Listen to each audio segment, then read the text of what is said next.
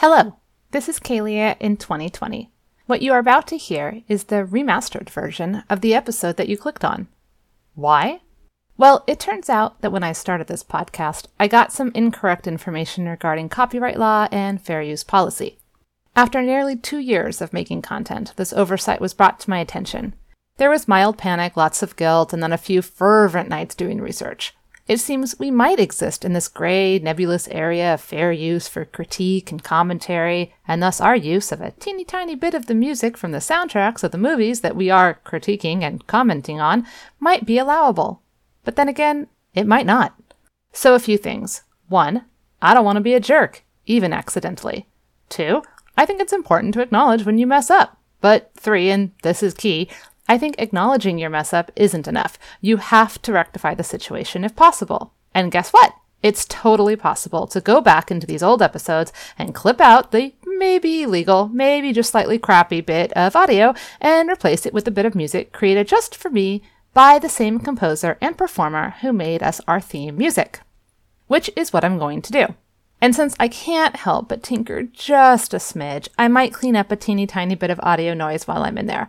I mean, I've learned a lot over the last two years, and who knows, you might be stumbling upon this podcast feed years from now. So why should your present day ears be punished because way back in time I hadn't yet found the noise reduction button? Anyway, without further ado, here is the podcast you came here for. Just slightly better. Thanks for listening. Hello, and welcome to Pages and Popcorn Podcast, the podcast where two book nerds talk about books and the movies they inspired. Full spoiler warning we will be discussing the endings of all things. I'm Kalia, and this is Jennifer. And before we talk about today's book and movie combo, a few announcements. First off, thank you to all of those of you who listened to our trailer, who found us on iTunes, our Facebook page, or Twitter, and visited our website. If you haven't found us on the intertubes quite yet, please take a second to go ahead and do so. You can be found everywhere at Pages and Popcorn Podcast. That's also our email address, pages and popcorn podcast at gmail.com.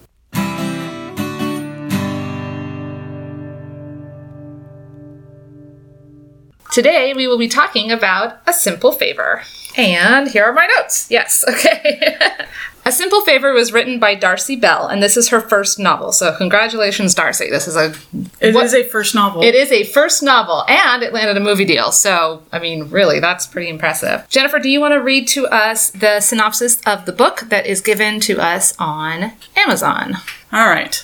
A single mother's life is turned upside down when her best friend vanishes. It starts with a simple favor, an ordinary kindness mothers do for one another. When glamorous Emily asks Stephanie to pick up her son after school, Stephanie happily says yes. Emily has a life that would be that would make any woman jealous. She's a perfect mother with a dazzling career working for a famous fashion designer in Manhattan. Stephanie, a widow with a son in kindergarten, lonely in her Connecticut suburb, turns to her daily blog for connection and validation. Stephanie imagines Emily to be her new confidant and is shocked when Emily suddenly disappears without a trace, leaving her son and husband with no warning. Stephanie knows something is terribly wrong. Unable to keep away from the grieving family, she soon finds herself entangled with Sean, Emily's handsome, reticent British husband. But she can't ignore the nagging feeling that he's not being honest with her about Emily's disappearance. Is Stephanie imagining things? How well did she really know her best friend? Stephanie begins to see that nothing, not friendship, love, or even an ordinary favor, is as simple as it seems. Okay, I came to this book because it was on sale at Target. I saw this book and I was like, oh yeah, they, they made this into a movie. I really like reading books before I see movies. I don't know if I'll see this movie, but it might be kind of a fun chick flick thing to go see with some friends later on. Sure, I'll, I'll grab it. Plus, I run a book club, and every now and then we need something light and fluffy to read a book club. So I grabbed the book, I read the book. I was disappointed with the book, kind of unimpressed. I thought it was really simple and cliche, very surface. Stephanie as a character was frustrating. Okay, we can talk more about that in a second. But, anyways, online, I'm part of a great community that is called Buffering the Vampire Slayer. And one of the gals in that group said, Hey, you should go see this movie, A Simple Favor, because it is awesome and queer and dark and funny and has a good twist. And I said, that's interesting because the book had none of those things. It was not awesome. It was not queer. It was not super funny. It wasn't twisted and it didn't have a good twist. And she said, Oh no, trust me. And I, I, I don't remember her name and I can't find the thread now, so I can't thank you, but oh my god, I'm so glad that I went and saw this movie. So that is how I came to the book and then how I went and saw the movie. And I know I've just tipped my hand, but do you want to tell us how you came to the book and the movie? okay, I came to the book and the movie because of Kalia. And originally I dubbed this one Kalia's Revenge for making me read a terrible novel because I made her watch a horror film. So, Kalia's Revenge, uh, when we went to the movie theater, I just looked at her like, You're making me spend money on a terrible film. I don't like you anymore. The podcast almost ended that very day.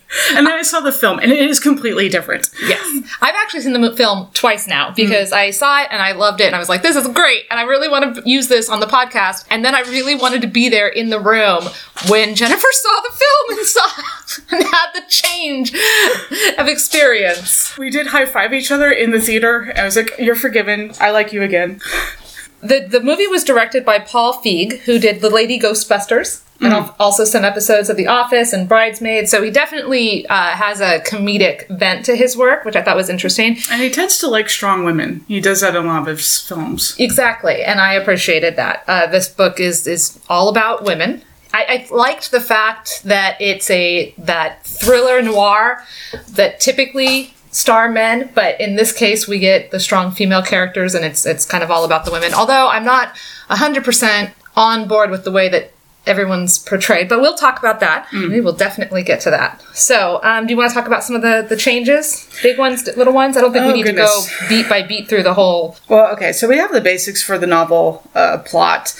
They change a lot of this. So in the beginning, there's a couple nods to the novel of, oh, that was in the novel. Okay, that's a little cute.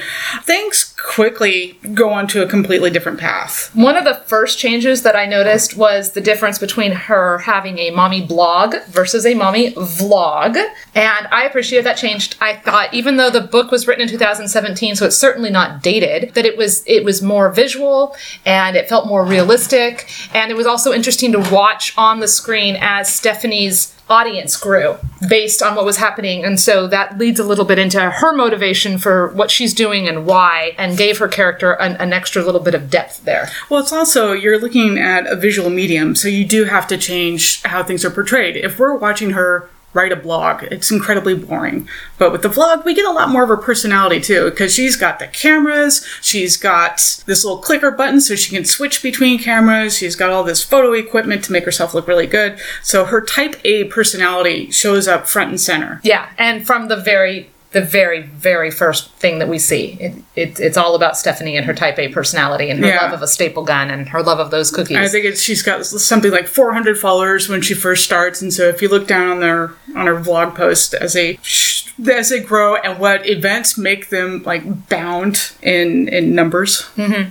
Um, another little change that had big ramifications that I absolutely love was the new character of Darren, who's played by Andrew Rannells. He was from The New Normal and also from Broadway, and I absolutely adore him.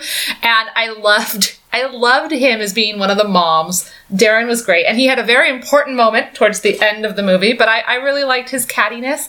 And actually that, that's another change was about the point of view.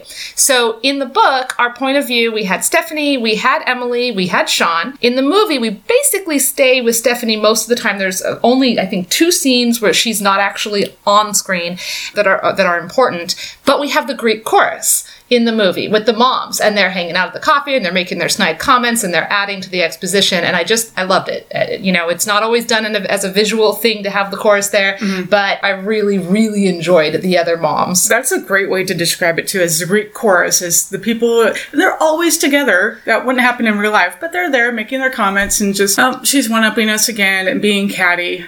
And that kind of goes with some of the themes when we talk about friendship and what it really means and yeah and mom culture. And i have a daughter. I am uh, involved in mom culture and uh, have read my share of mommy blogs and have turned my nose up at my share of mommy blogs and then also found some of them very helpful. So I can see both sides of the thing. As a mom who used to blog, but I was never a quote unquote mommy blogger. Well, a little tiny change. They changed the amount of money from $2 million to $4 million, which, you know, I, I guess that makes a big difference. Again, it's funny because you'd think that that doubling it would be because, oh, well, when the book was written, $2 million was really big but now $4 million. The book was, was written last year.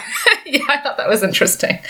So the, the speed for the relationship. And again, in novels, you can take your time. You time is one of those things. I think John Irving has a great quote about how a novel can encompass so much more time, a lifetime of time, and a movie really can't. It has to move from one thing to the next because you're very limited. So it makes sense that they sped up both her relationship with Emily, but also her relationship with Sean. But I felt like it it kind of took something away because I felt like there was more of a foundation for their friendship, even as one-sided as it turns out to be. But since it had lasted a little bit longer in the book, it felt it, it wasn't manufactured intimacy in the same way it was mm. almost in the in the movie. You're like, wow, that's so fast. And I guess that's supposedly to speak to Stephanie's desperation, but I did find it more believable in the book because it did take a little bit longer. Well, one of the issues with novels and translating to films is depending on the novel, they can be very internal. In the novel, her Stephanie's blogs are a significant part, but we get a lot of internal monologue, which you can't do in a film. Right. So they do try to,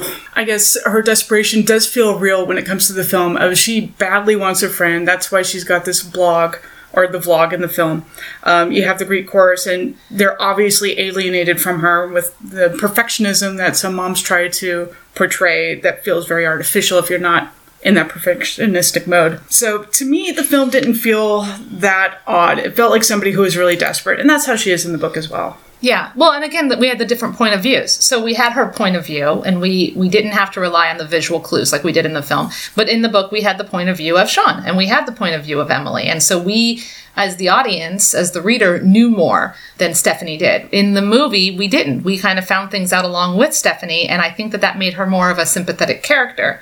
I did not find Stephanie a sympathetic character in the book. I found her insipid and annoying. I, in the movie, I was rooting for her. Yeah, uh, her type A personality, and the book is somewhat insufferable. And yeah, she is she is a total wimp. This is one of those novels where nobody is really likable. Yes. and Gone Girl, that had some specific meanings to it, and so this was to me Gone Girl light. Yeah. Or discount yeah. Gone Girl. Yeah, for sure. Except that when it translated into film, I definitely was rooting for Stephanie. And then she was so earnest, her perfectionism and her type A personality, she wasn't judging. Other people were judging themselves when they when they were holding themselves up to her as a foil, but she wasn't judging anybody. But she's also not insipid. She is very active in the novel. She goes out and she gets things done. Yes. Yeah, exactly. To an extreme degree. Exactly. and I know we're going to touch on it, but definitely the, the when when there's the departure of how the investigation happens and who's figuring out what. And Stephanie is being so proactive and she's literally moving herself to other places instead of just making a phone call. And she's disguising herself and she's sneaking in and she's becoming a strong character. Yeah, she's turned into Stephanie the Spy. So Stephanie the Spy has some really cute scenes where she sneaks into Emily's workplace. She's trying to take control of herself a little bit. She mouths off to her boss at one point, which she would never do in the book. Right. And also in the book, it, it's important to know that she wasn't just insipid, she was calculating and, and horrible. She was watching Breaking Bad uh, and eating meat as, a, as this, she was laying it a trap. She was building this foundation to get with Sean. It wasn't, oh, it just happened or it was an emotional carrying away kind mm-hmm. of thing. It was intentional and stalkery and creepy. And that makes her less likable. And in the movie, we didn't have that. I mean, she definitely still gets with Sean, and even though it happens really fast, it's not as calculating. And I think that we forgive people for doing things if we say, okay, it's emotional, as opposed to if we're saying, oh no, you're manipulating the hell out of something or a situation. We, are not as forgiving about that.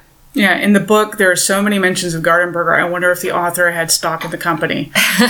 Because she's all about veganism, and at one point, she's like, okay, this is what turned me into a vegan. So, yeah, when she's cooking Sean's meat and she's like burning his veal the way he likes it, you know, there are those little hints that she's doing this. To- Emily always said that she had great sex with Sean, and therefore, Stephanie is one of those characters that, in her own way, is somewhat of a seductress. Oh, yeah. Oh, for sure. No question about that. No question at all. Another um, important distinction change that was made are the name changes. So in the book, we have Emily and Evelyn. And in the film, we have hope and faith and charity. yeah. Um, from a thematic, do you want to talk about themes now or later? Oh, either way. Okay, so from an image perspective, in the book, Emily has a tattoo and it's barbed wire. And the movie, it's changed to fire with a little charity symbol, which is harkening back to a particular instance when she's a teenager. Yeah, I thought this was one of those points of departure where the director was kind of winking at the audience, being very self aware, and saying, okay, here's the twin trope, and we're going to play with it. Right. Yeah, it's not just telenovela where, oh no, there's a twin, but it's telenovela extreme. Oh no, there's three of them. and it was cutesy, you know, hope, faith, and charity. And you're like, oh my God.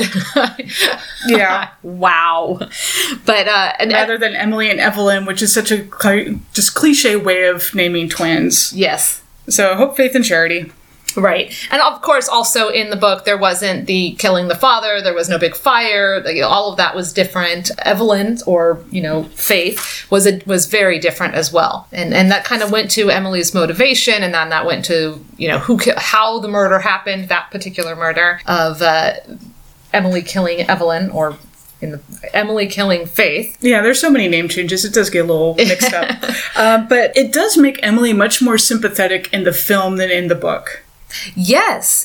I, yes, because in the book, she kills her sister by basically being passive. By by psychological again that manipulation. She manipulates her. She gets her to this point. It's psychological warfare, and then she lets it happen. Um, so she she's not as hands on with that murder. But the But the motivations were also very different. In the film, the drugged out sister is manipulating Emily to get all this money, whereas in the book, she was just at the end of her rope. yeah, she was going to die anyways, uh, or or maybe maybe not. She kind of went back. She was forth. suicidal. She was, she was, and she could have been saved. Maybe I don't know. Like we, but you know, Emily tried and then didn't try, and and then realized it could really benefit her, um, as opposed to. Okay, this crime of well, now I'm going to go in the water and now I'm going to dunk you, you know, and and and, And there is- physically kill you as opposed to psychologically kill you and let you kill yourself. But it's also understandable that you can have fatigue when you have that person that you really love and care about, and they keep regressing back into their addiction. It's very common, and so I I understand Emily in that moment of okay, you're you're drugged out again, you want to get clean, uh, it goes back, and so all those broken hopes do get to you after a while. so you said you found her more sympathetic in the movie. I did uh, because one, the sister is being manipulative. It's not Emily deciding to, to torture, and you also don't get a lot of Emily's internal monologue where she's basically she calls Stephanie the fish. And so I was kind of expecting a little bit of that in the film, some fish iconography. Um, the fish in poker terms is that one person at the table who's going to lose all their money. Right. And so, you know, that's their mark. Stephanie is the mark. Stephanie is the mark, which is a is a departure because in the in the book, yes, it was intentional. They found Stephanie. They nurtured that relationship. And it was both Sean and and, it was them. Emily. And in the movie, uh, no, it was it was kind of coincidental. And and so okay, I have, I have a question for you. In the movie, Sean says we took out that insurance policy because of you, because that story that you told her, blah blah blah. And so that's kind of like an afterthought. Whereas in the book, it was definitely a we're gonna do this, we're gonna fake a death. Oh, and here's the person we're going to use to be our fish, yada, yada, yada. Do you think that in the movie, um, Sean's telling Emily, or telling, oh gosh, so many names, telling Stephanie that it was because of you and, and we did this because of you, do you think that that was, was accurate or do you think that they had kind of already been planning it? Because, There are so many twists in this film. Keeping track of just the differences between the movie and the book, and then just keeping track of the film and what changes and changes and changes. With Sean, it sounded a little bit like an afterthought that they were, oh yeah, we're going to do this, but he didn't take it nearly as seriously. yeah. I, I loved that in the book, it was a plan that the two of them had, but Emily didn't trust him enough to give him enough information. And so, because he didn't have enough information, he messed up her plan. Yeah, but she was terribly upset with him much more than Stephanie. Well, yeah, you don't expect the fish to do anything else. I mean, you know, The fish just flops around. the fish just flops, right? The fish did exactly what the fish was supposed to do. It's the it's it's the betrayal of the husband, which she didn't trust him. So how is he betraying her? It's not like he suddenly changed. He was whatever he was, Yeah. manipulative or manip- easy to be manipulated And to be fair to him, em- yeah, Emily does do a lot of things that are just mind trippy. Oh, so yeah. it's hard to tell what's real and what's not. And Yeah. he says us all the time about her. He just could not figure out, and he found that exciting, which is why he was with her. That is not explained nearly as well in the film. right. In the book, you know, you can see that sort of couple dynamic happening. Right, again, because we get his point of view and her point of view. And this is very Gone Girl.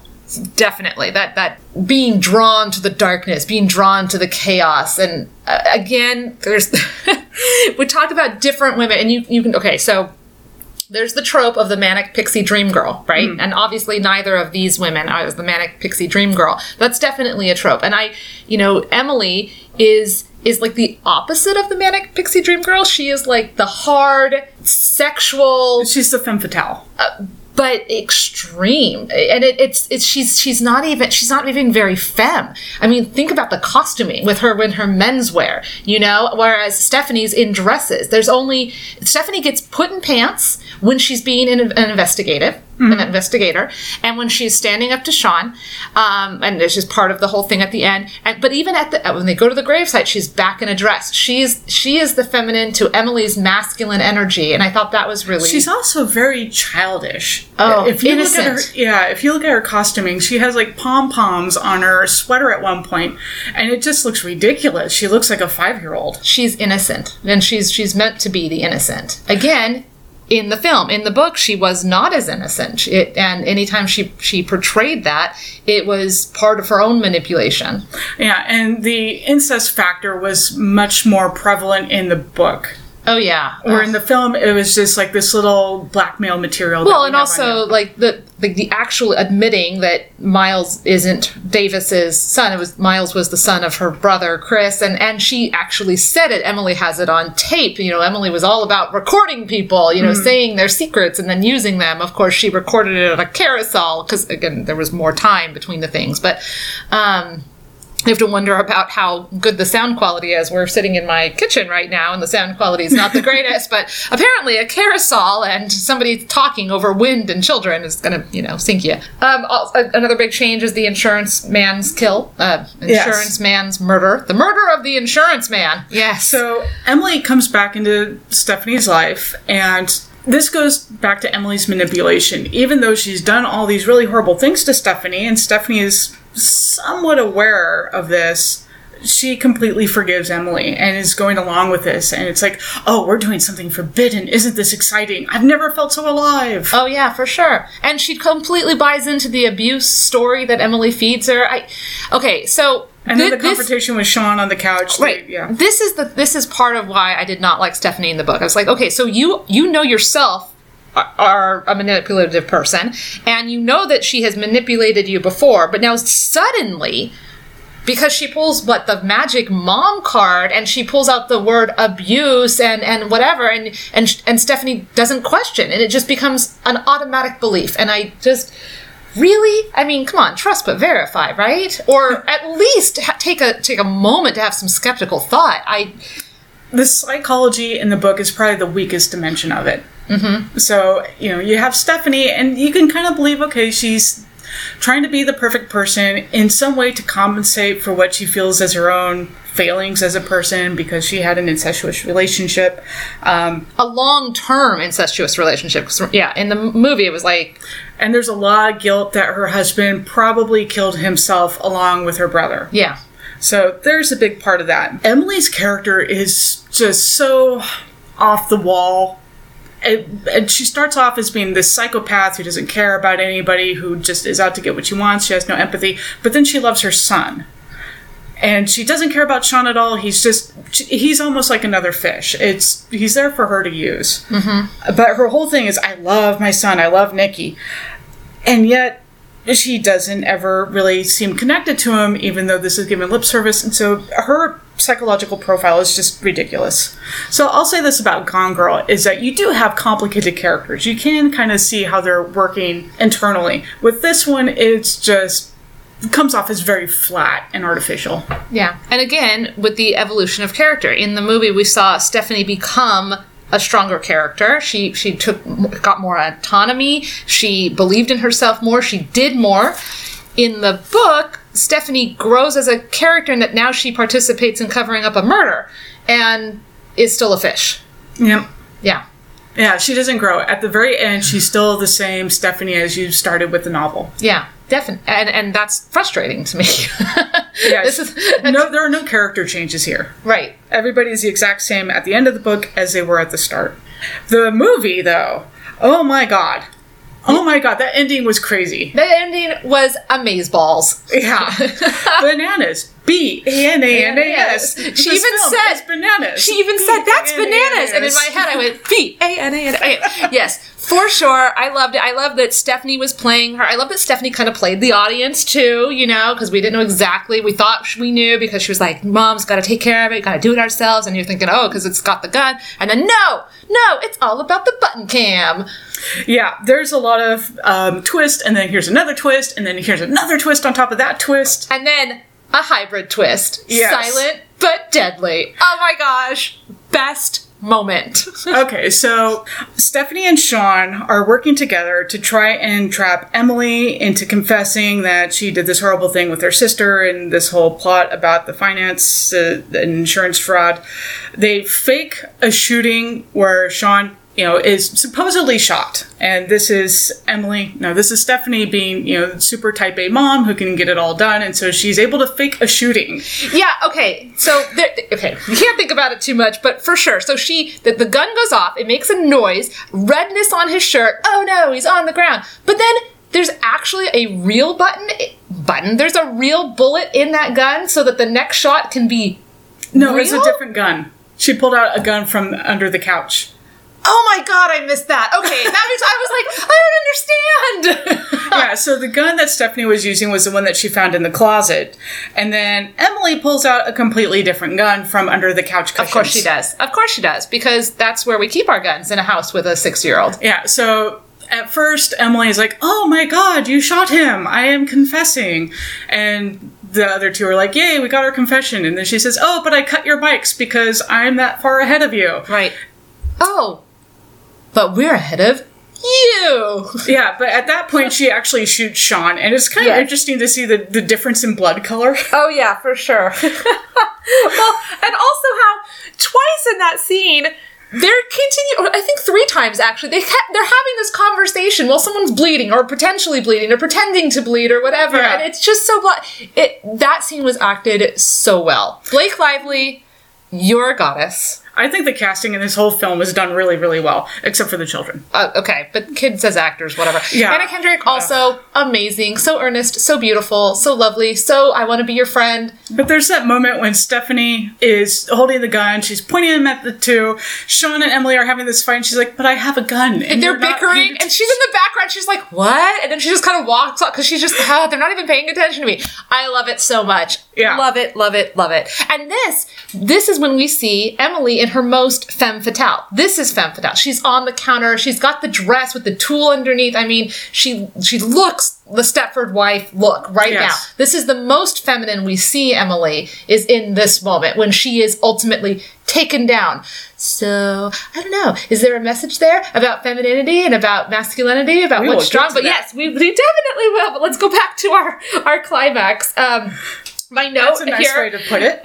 to our climax, because there is a lot of sex in the book, and it's not Oh. displayed, but there's a lot of sexuality. I was like, what? Sex in the movie? No, there was like twar. Yeah, in the book there was more sex, definitely. And it was, you know, more graphic and Well, know. it was all off camera. It was just like, oh course. my god, his Okay. sex was so great. Was like, okay. But here's here's the thing.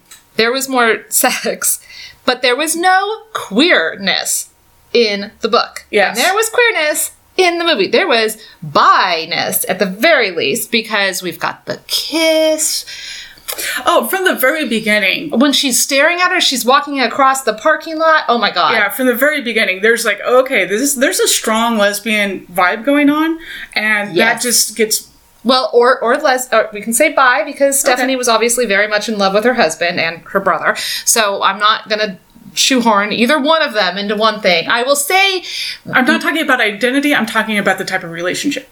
okay, So I will say yes, the characters have a bi im- bi characterization in their identity. well, one of them does. I don't believe for a second. Uh, I mean, I, I get that Emily had a, a whole female relationship before with the artist, who amazing. That that we'll get there in a second. But but I, I do I do wonder about how much of it was just straight up manipulation, um, especially of Stephanie's character. Which okay, it, it felt very manipulative. The whole thing, and even the kiss, and it's okay, baby. It's just a regular Tuesday, you know, and how she's gonna tease her and play with her a little bit and not. It was charged, and, and again, her her outfits. Her outfits were amazing. They're definitely playing with gender roles and, and Oh, yeah. sexuality for sure. In the in the book, there wasn't the queerness, but there was a very interesting masturbation scene. As far as Emily's sexuality, sexuality is extremely complicated, so we're not going to go into the whole thing. I didn't think of her as being bi. She was just one of those people who didn't care about the body. It was just to get what she wanted. If she wanted pleasure, it didn't matter who. Yeah. If she wanted That's what I'm saying. yeah. She was manipulative. It it wasn't. Yeah, it wasn't about relationships for Yeah. her. So I wouldn't. Cons- I would consider her aromantic at best. Okay, I'm not gonna. I don't know. Not her, and she's not here to tell us. But uh, shitty either way. Uh, I, but I want to go back to the masturbation real fast because it was there, and um, we had Stephanie masturbating while wearing one of Emily's dresses and looking in a mirror. But she wasn't thinking about being with Emily. She was thinking about being Emily. Yeah. And I thought that was interesting. And it made it make sense for Stephanie as she was stepping into this role. She wanted to become something that she wasn't. And she didn't ultimately. She she didn't become anything more than what she started out as being. So that is again with when you talk about visuals in a film, this was done in a very interesting way when you look at the house. So the houses that Emily and Stephanie inhabit are extremely different. One's very modern with very chic. The other one's kitschy and cute. And when Stephanie moves into Emily's house, she does try to make it over in her own image. She Yes. brings her own stuff. It becomes kitschy and cute. She takes away the sexual iconographic images. That was another huge change. In Okay, the book, it was like a twin thing. Yeah, So, which hint. which yeah, it was it was more than a hint. I think it was her thumbing her nose at the world. Like you know, I'm not only am I being evil. well, foreshadowing in the book. So yeah, for sure. yeah, and that's changed because now you, you have triplets, and it's all about Emily's sexuality. So that's taken away. We have a scene where Stephanie does put on Emily's dress, and she cuts herself out of it. Yeah, she doesn't want to be Emily. She wants the style and the sophistication, but not be that person. Exactly. It's very symbolic there too. yeah. So in the book, she's much more about what if I could be this person, mm-hmm. Not have the trappings of this person. Right. And that's security. And I think a lot of it came down to the security. She mm. liked the idea of the husband and the family unit. Stephanie wanted that husband family unit, that June Cleaver thing. So interesting about security, the money issue was not there in the book. Sean didn't even really want to get into this whole insurance scam. He was like, "Well, we have enough money. I have a good job." He wasn't an author. He wasn't an English teacher. He was more into real estate. Right. Um, There was no sexy TA, so no sexy TA threesome, which was also just added in. Again, I feel like just baiting that biness, but whatever. Go ahead. So you think this is bi baiting? I do, and and, and I feel like it. It's not a positive representation. But I'm all for representation in media for sure, but not when it's going to be weaponized. I, I was very uncomfortable with the fact that it was added in and then used as, as a negative thing. I mean, yay, girls, woo, kissing, sure, but not again, not as as a weapon. I found that really. Although, although again, Stephanie goes and she meets the artist, and it is it is it's so awesome the way that she meets the artist, and that artist played by Linda Cardellini, who was Sam from ER. That scene was amazing, and and so I'm I'm glad it was there. Yeah, but Kaylee was giggling the entire time Yeah. we were watching this. I really liked that scene. Yeah, so we have the lesbian artist who is very pissed off. She's playing with knives all the time. And Yes. Stephanie has that cute little line, Oh no, you're just misunderstood. That's why your paintings aren't selling. Yeah, And it's such a, a mom oh, thing. Oh, they're probably just all jealous, is what she says. Like, yes, they are. They're all jealous of your talent. Okay, so we're getting a little bit off track. So one of the main changes is Emily at the end runs out of the house when she finds out she's on camera. There's the triple cross. Mommy power wins at the end of the day. Yep. She Darren- wins over the Greek chorus. Yep, the Greek chorus is there for you screw with one of the moms, you screw with all the moms, Darren's one of the moms, And it Darren's is smush you. complete farce at this point. Oh yeah, yeah. Yeah, it, they're not even trying to be serious. This is just fun, just funsies. Yeah, Stephanie's like, oh, oh, honey, oh no, I'm worried about your knees. I love it. Yeah, okay, so and it- Emily gets hit by a car. It, it- you don't expect it. It's just bam. and she's on the ground, and there's Stephanie going, "No, don't crawl. Your knees. You're going to damage your dress." Yes, again, the the yeah, let's take that feminine thing and just smush it with technology and let it let it crawl. And And then you get a a very quick little epilogue at the end what happens to each of the characters. Stephanie comes out smiling like a rose. She's got a million views on her blog and is doing awesome. Sean is She's also a, a super sleuth now too. It's not Yes. just helpful hints, and tricks, and tips, but also let's solve some cases. Yes, she also has her own detective agency, which looking at her in the movie, she does an incredible job. She is Oh, yeah. incredibly thorough She- to like an extreme extent. Thinks on her feet. She does. Yeah. No, she's awesome. but she she is one of those people who is so diligent and she's like a bulldog she will not let go of a bone so at one point she has a huge list of people that she's calling until she finds that right person mm-hmm, mm-hmm. Yep. yeah and so yeah So she I would buy it. I incredible totally buy it. detective. Yeah. And Sean and his son are off living somewhere else, and he wrote a novel. Yay, good for him. Whatever. and emily is in prison and doing well oh boy, is she! and yeah this is a very artificial very fun sort of thing it kind of harkens back to 80 films right. So we did not earlier read the IMDb uh, synopsis, and it's short. I'm going to go ahead and read it because it's literally, you know, very, very tiny. Stephanie is a single mother with a parenting vlog who befriends Emily, a secretive upper class woman who has a child at the same elementary school. When Emily goes missing, Stephanie takes it upon herself to investigate. It tells you very little about what's actually going to happen, but since we read it last time, I figured we should read it again this time.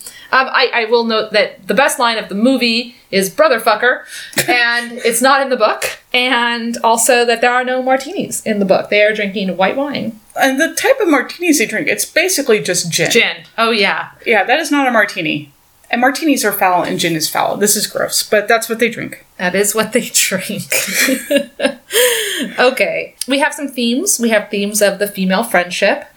Yes, and what's real and what's not, and I kind of like that the the novel. I think for both of us was a complete loss. It was just, oh my god, this sucks. And when you had me read it, because Kalia forced me to read this novel, and it was terrible, and that's why I called it Kalia's Revenge for a while. There is no growth, there's no development, and the plot is so basic. I was like, there's nothing for us to talk about. There's there's no podcast here. We can talk about this for 10 minutes and then we're done. And then the movie completely flips that. Right, and I I don't think I hated the book quite as much as you did. I hated it. I did not enjoy the characters. I had a hard time rooting for anybody. Um, it was light. It was fluffy. I'm okay with sometimes reading light and fluffy. It was light and fluffy.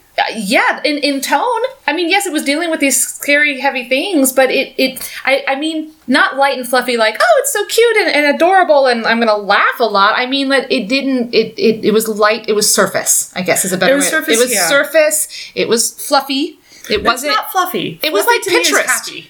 Oh, okay. Well, fluffy to me is just, um, it's like the stuff inside a teddy bear. It's Exactly. just squishy and it doesn't really hold up to anything. But it's the stuff that's inside a teddy bear, and teddy bears are cute. okay. And that's why fluff is usually, oh, this is a cute little Fair happy story. enough. I will. I So will amend. superficial. I will say, yes, very surface, very superficial. And, and I didn't like the end. I didn't like the fact that Emily was running away with her son, that she wasn't getting spanked, that she just kind of ended up out there and Yeah, so in the book, Cunning wins. In the movie, the mommies win. yes, And it's it's interesting if you look at this in terms of identity. So through this, Stephanie really changes a lot in personality. She starts off very lonely, isolated, very cute, and not very self-aware. Mm-hmm.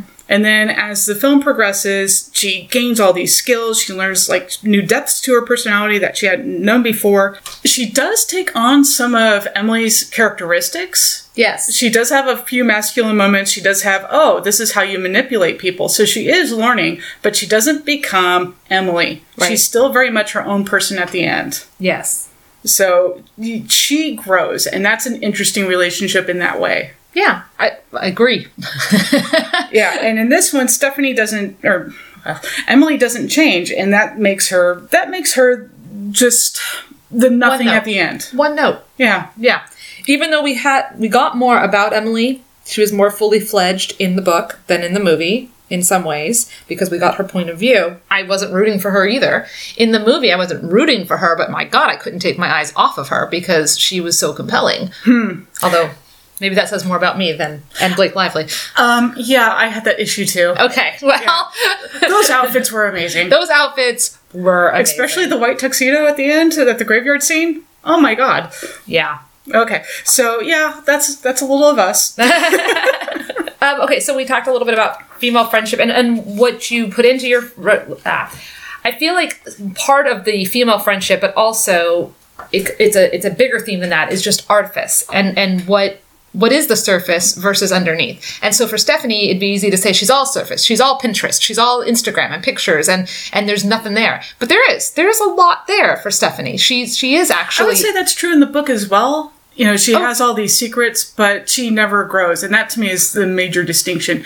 In the film, she is very surface. She's very pretty mommy blog, but that's also who she is in real life. Right, but she also has an inner core of strength that Yeah. we see, and and it's not um, it's not a negative. Her strength isn't a negative in the movie. In the book, what you could say is her strength is her manipulative manipulative side and her stalker esque side, and then her inability to actually think critically. I don't know. Yeah, I just it- Stephanie in the book. blech. Stephanie in the movie, I, I want to know her. Um, I want to be on a committee with her, so she'll do most of the work. But I think one of the things that gets people about mommy culture is that there is that I'm so perfect sort of pretense. And that comes off in her blog, even though she's trying not to be that way. In the blog, it is very much that feeling of, oh, I'm perfect, and here's some tips and whatnot. So she's the perfect mom. Whereas in the film, that is who she really is. And so she has that jealousy from other people. But like you said, she's not trying to be that. She just is that. Right. And once the rest of you know the mommies accept that that's who she is, and they're like, oh, there are some good tips. It is that sort of empowering friendship. Right, exactly. Which we see at the funeral. You know, when when uh, when Darren says, "Oh, and you know, I, I we we watched your blog so we could mock you, and then I actually learned something from your blog." And I, I He is so cute in this film. he is amazing. I've had that too. I when I was blogging and uh, being a mom, and people would call me a mommy blogger, and I would say, "Ooh, no, I'm not a mommy blogger. I'm not into that. I'm different. I'm better." And that, that you know, I was shitty. And eh, but it's true. There are some really cool things out there on mommy blogs, but there is a little bit of that competitiveness, and mm-hmm. women can be very competitive, and moms can be very competitive, and then they're living it out through their kids. And so competitiveness was also a theme in this, the competition. So just a note, Kalia has a shirt on, and it reads "Empowered women empower women." That's true. That is a shirt I happen to be wearing today. So very fitting, and it's the unjealous friendship that wins in the end. yeah. So that's the thing is Emily never really understands friendship. She can't form these sort of bonds, which is why she comes off as a psychopath and why I don't believe her relationship with Nikki. She can't form emotional bonds. I think he was a status thing for her. And I think I think and maybe this is headcanon and I'm just trying really hard to make it work, but I feel like in the way that Stephanie envied some of Emily's strength, I feel like there was a little part of Emily that envied the simple things and and that mother relationship because in both the book and the film, Emily did not have a good relationship with her own mother. Mm-hmm. And she can be as hard and caustic as she can possibly be, but I feel like there was an element of that that if she had had a better relationship with her mother and had that she might have taken a different path. In, in the in the movie, we her sister was manipulative too, and, and was the you know the troublesome one, and yada yada, and so she kind of gets dragged along, and, and and she's a fully participant in it. I'm not you know I'm not giving her a pass here, but I, I do feel like there was elements of that that family life. You know, I mean, here's the thing: she chose to have a baby, and I and I part of it was probably to be with Sean and to you know sink her hooks even further into him and control and blah blah blah. But Emily's the kind of person who would have had an abortion if she felt like she you know that was better for But her. women do have children as part of status. Oh, for sure. That's what I'm saying. It was, but not just status. I think that her, I think, and maybe this is just because I'm an optimist, but I, I feel like there was a little part of her who envied Stephanie as well. Yeah, this is totally headcanon to me. Ah, okay. Yeah, so this is just Kalia wanting things to be better than they are. Okay. Ouch. But um, so we talked about female friendship. Another theme was just the feminine. What is feminine? What does it mean to be a woman? What does it mean to be a mother? Uh, you have the tropes of the mother or the whore. Um, Emily's both at the same time. but So- kind of neither at the same time. So You do have in film language there are certain there are certain categories that women usually fall into. There's the seductress, there's the masculine female, which is what Emily is to both. Um, there's the femme fatale, and then there's the mother. And then there's also the innocent. So there are Right. these certain archetypes that you see over and over in films. And they do both encapsulate these to a wide degree. So usually mothers aren't the innocent, they are not the innocent, but in this case, you know, she is, Stephanie is both the innocent and the mother. Whereas uh, Emily is a seductress, she's a femme fatale, and yet she's also the masculine woman. yeah, And she is the bad character in this. Yeah. And so women should stay in their own lane. You're saying that that's a message in the movie, or You can interpret that as a message in the film. okay, yeah. So the masculine woman is the bad woman. She's the one who's taken down Yeah. at the end And it's the by the mother. gay mommy. Stay in your lane, because if you're in a different lane, someone's gonna hit you with a car. Isn't that interesting though? It's when she's the mother, when she's looking like the Stepford wife. That's when she's taken down. Oh yeah, Because- that's what I was saying before. I, I just I found the wardrobe. I mean, not only was Emily wearing amazing clothes, but also she's very masculine until she's not, and Stephanie's very feminine until she's not. She's in her pants when she's being, you know, But even when she's in her pants, she's never at Emily's No, no, level. no, she's not the extreme, she- but it- she's but- still got the bow thing around her neck. oh yes, the scarf. the yeah, so scarf. she's always who she is. she is. But I, I'm just saying, I, Yeah. I thought the costuming choices uh, they were great. They, it was amazing. Yeah. somebody needs an award. Definitely. And that's what gets me about sort of the idea of identity. Stephanie is always who she is. She's learning, she's growing. Emily, when she's at her feminine, she isn't who she truly is, and that's when she's taken down. Right. And if you look at her in prison, she is very, very masculine. yes, definitely. And that's where she fits in best. It- apparently, So, what do you think about that whole don't apologize? Oh man, for sure. See, and this is I I feel like I've got a little bit of Stephanie in me. I like Target and I like doing some of the mommy stuff, but uh, You also cuss like a sailor. yeah, I've got some Emily in me too. I cuss. I drink my well, not martinis, but my white wine, and uh, I will tell you to shut your fucking mouth if you are in, apologizing too many times. And I, I actually tell my daughter not to shut her fucking mouth. I don't say that to my daughter, but I have told her multiple times, don't apologize for just being. That's ridiculous. And yeah, blah. Okay, I will say this. I don't think apologies in and of themselves are bad. Well, no, but they're a tool and they need to be used at the proper time. If you start, uh, if we are cubicle mates and I come into our cubicle and I'm going to ask you to get me the TPS report and I start off the conversation by saying, Jennifer, I'm so sorry, but could you get me the. No, dude, that's your fucking job. Hey, Jennifer, I need that TPS report. I'm not sorry for asking. And that's the thing is women tend to over apologize. We tend to start conversations with apologies. We tend to apologize when we've done nothing wrong. We tend to apologize instead of saying thank you. We tend to just over apologize.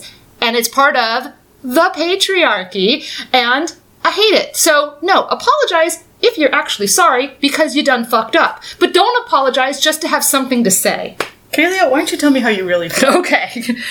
I'm not sorry. That's how I really feel. So this goes to conditioning, and this is something that we both have issues with. How women are conditioned to apologize, how we're conditioned to always go, "Well, I'm sorry, I'm intruding," make ourselves smaller. I just want to make that distinction that there are times to apologize, and sometimes I'm sorry is to express sympathy. Whereas Emily in this is never apologize for anything. Not if you're wrong. There's no humility. There's no learning. Right. Yeah, so she takes it to an extreme. She takes everything to the extreme. That's her job in this, though, too. She's going to take being the bad mother to the extreme. She's going to take the um, career woman to the extreme. She's going to take everything to the to the extreme. That's what she does. Mm-hmm. So yeah, I mean, maybe that's one of the lessons here is moderation. Only one martini in the afternoon. No, that's wrong. That's- well, that's just because you don't like martinis. But well, no, I just drink are there other lessons? Did you pull out any lessons? I and we probably talked about this enough already, but I'm going to just say it again. I love that sisterhood in the book is considered, oh my god, Stephanie is so delusional. Whereas in the movie, that is what wins in the end. Mm-hmm. And I thought this is one of those things I hated about the book is that friendship is not real and that's the message. You don't have real relationships. Be out for yourself and that's it. And the film completely reversed that and friendship is valuable. Mm-hmm. so that's one of the things i loved. I also love how self-aware the film is. Yes. and the book is completely oblivious. So the film was bought before the book was written before it was published at least Really? yeah, so the rights to the film were because Gone Girl was such a big hit, and they were trying to make Gone Girl again and again and, and capitalize on this wave. And there are a few books that are like this, like Girl on the Train. It was a Yeah. trend for a little while. We're going to make very unlikable characters, and what does it say about humanity and identity and truths that we tell Well, and ourselves? also um, girl noir, which I think that this isn't just girl noir. This is cute noir. I saw that on a on an internet blog at one point. cute noir. I love Yeah. it. So I like that the film is very self-aware of the genre and decides just to have fun with it and play with it at the end. Mm-hmm. And that's where the movie really took off for me, and I fell in love with it. Was the ending? Yeah. Okay, so uh, there are a couple lessons here that come in, and I'm not sure if we're supposed to get them or we're supposed to fight against them. I'm not even really sure if they're there, but a couple things where things like don't trust your partner is bad because if it's in the in the book, if Emily had trusted Sean to know the whole story, then a lot of this craziness would not have happened. You know, he could have just done what his job was supposed to be and they would have won. But because she was kind of taken down by her own hubris, she's the only one who can think three steps ahead. Therefore, she doesn't have to pull anybody else into her plan. So there could be a lesson there about trusting your partner. If if you have a, a, an evil plan, maybe don't she try to do it all out in the end, and so that's what gets me. That's why I just look at the book and go, "Ugh, nobody changes, nobody learns anything. What's the point of reading this? It's just people are bad." Right. I also um Sean as the non-character is is just kind of like are, are we being told that men are stupid or is it just Sean? He's basically a poster cutout, and that's his job. He's just there. He's there to be pretty, and that's it. He's there to be pretty and ah, have good sex with He's women. the woman. that's an interesting insight. He's the one that they're fighting over and he's just there to be pretty. and to donate his sperm. Well, yeah sure. So Um, okay, I also wrote, "Are women in pants not to be trusted?" as one of my, as we both sit here in our jeans. But yes, I mean, that I, I've talked about the pants before. We probably don't need to do that stuff. Um, one of the main lessons that I feel like we're getting told is that moms get stuff done. I, you know, Stephanie says that multiple times. I, you know, sure, I'm going to say for all of those listeners who are not moms, um, I know that you also get stuff done. So this is not a, a hashtag only moms, but yeah, sure. You know, moms are pretty cool. Be careful who you tell your secrets to. There's a lesson right there. Maybe don't say things like, oh, well, yes, but I, I do. Oh, no, I can't tell you. Oh, no. No, no, don't ask. Okay, here, I'll tell you. I mean, come on. okay, we were talking about another book recently where somebody has this really deep secret. He's holding and feeling incredible guilt about it through the entire book. At the end, he confesses, and he's he's sure that everyone's going to judge him and hate him. And it turns out nobody cares. They're like, uh, okay, can we go get coffee? And it's this huge relief. And so I disagree with the whole secret thing. It's it's when you let it feed and and damage yourself inside that it becomes a problem. I think if my, my my lesson of be careful who you tell your secrets to, I think is it is it's it's choose wisely who you tell your secrets to. Maybe that's the better thing because again, it's about the festering. And if he had told in in that case, if he told the secret earlier, you know, there might have been negative repercussions. But he waits for years and years, and he's telling it to a very supportive group. It's a different thing, um, which which was not what we're talking about here. But I, I think Stephanie has secrets and she tells them, and then that comes back to haunt her. Emily has secrets. She doesn't tell them, and that comes back to haunt her. So I don't know if you're going to have a secret. We all have secrets. Just be careful or, or choose wisely when you let them out. But Or also, just don't let those bad parts of your life hold you down because we all make mistakes. And a little self forgiveness here wouldn't have allowed them to be blackmailed in the first time. well, true in case of Stephanie, but Emily never. She she. It wasn't about her needing forgiveness. She wasn't actually sorry. So I think that's a different thing. It's like guilt. Maybe the maybe the message here is more about guilt. The the secrets that are I've done something wrong versus, and I feel bad about it, and that's why I'm keeping it as a secret, versus I've done something wrong and I don't want anybody to know because that'll fuck up my plans for world domination. Yeah, but that goes back to manipulation. Like, why would you tell a secret? Emily doesn't have any guilt, so it's not festering. You can't really blackmail her. Right. And then her secret that she tells in the movie, the TA, is not even a thing. It's just, she just, it's, Yeah, it's a, it's almost a point of pride. yeah. Oh, yeah. And she's just saying it to mess with Stephanie. And So it does go back to trade guilt. secrets. Ugh. Stephanie is the one who feels guilt, and that's why she's easy to blackmail. Right, exactly. So here's the lesson, kids. Don't feel guilt, and then no one can blackmail you. There you go. Yes. Okay. um, loose ends sink ships, right? You know, in the book we've got they kill the insurance man, and then she plants evidence that's going to point to Sean, but she accidentally loses her ring, and so now it's going to point to her. Okay, you know, And this is where I would go back to Gone Girl Light. yeah, In Gone Girl, you had people who really thought out their plots. And in this, it was so slapdash. Like, nobody's going to miss the insurance agent. This is not going to come back at you at some point. You know, you're making really dumb decisions without thinking them through. yeah, yeah, But supposedly, Emily is really smart. yeah. I didn't, I didn't believe her epic brain in the book the way I did in the movie.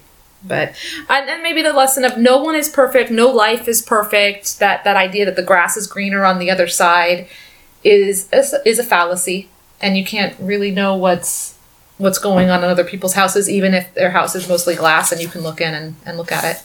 Did you have any other lessons or uh, I, as I said, I really love that Stephanie learns to grow. You can take somebody who is not a person to emulate, take the best out of them, and not let that poison who you are. yeah? So, awesome film, terrible book. And I would say a beach read book that is easy to forget because it, it was all very surface, but the movie was amazing. There are better books out there, don't waste your time. Definitely go see the movie. Yes.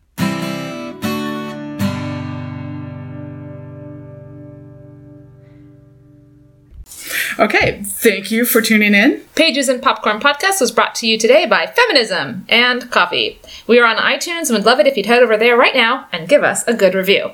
Watch our social media to find out what our next book and movie discussion will be about. And until next time, au revoir. Farewell. Auf Wiedersehen. No, wait, hold on.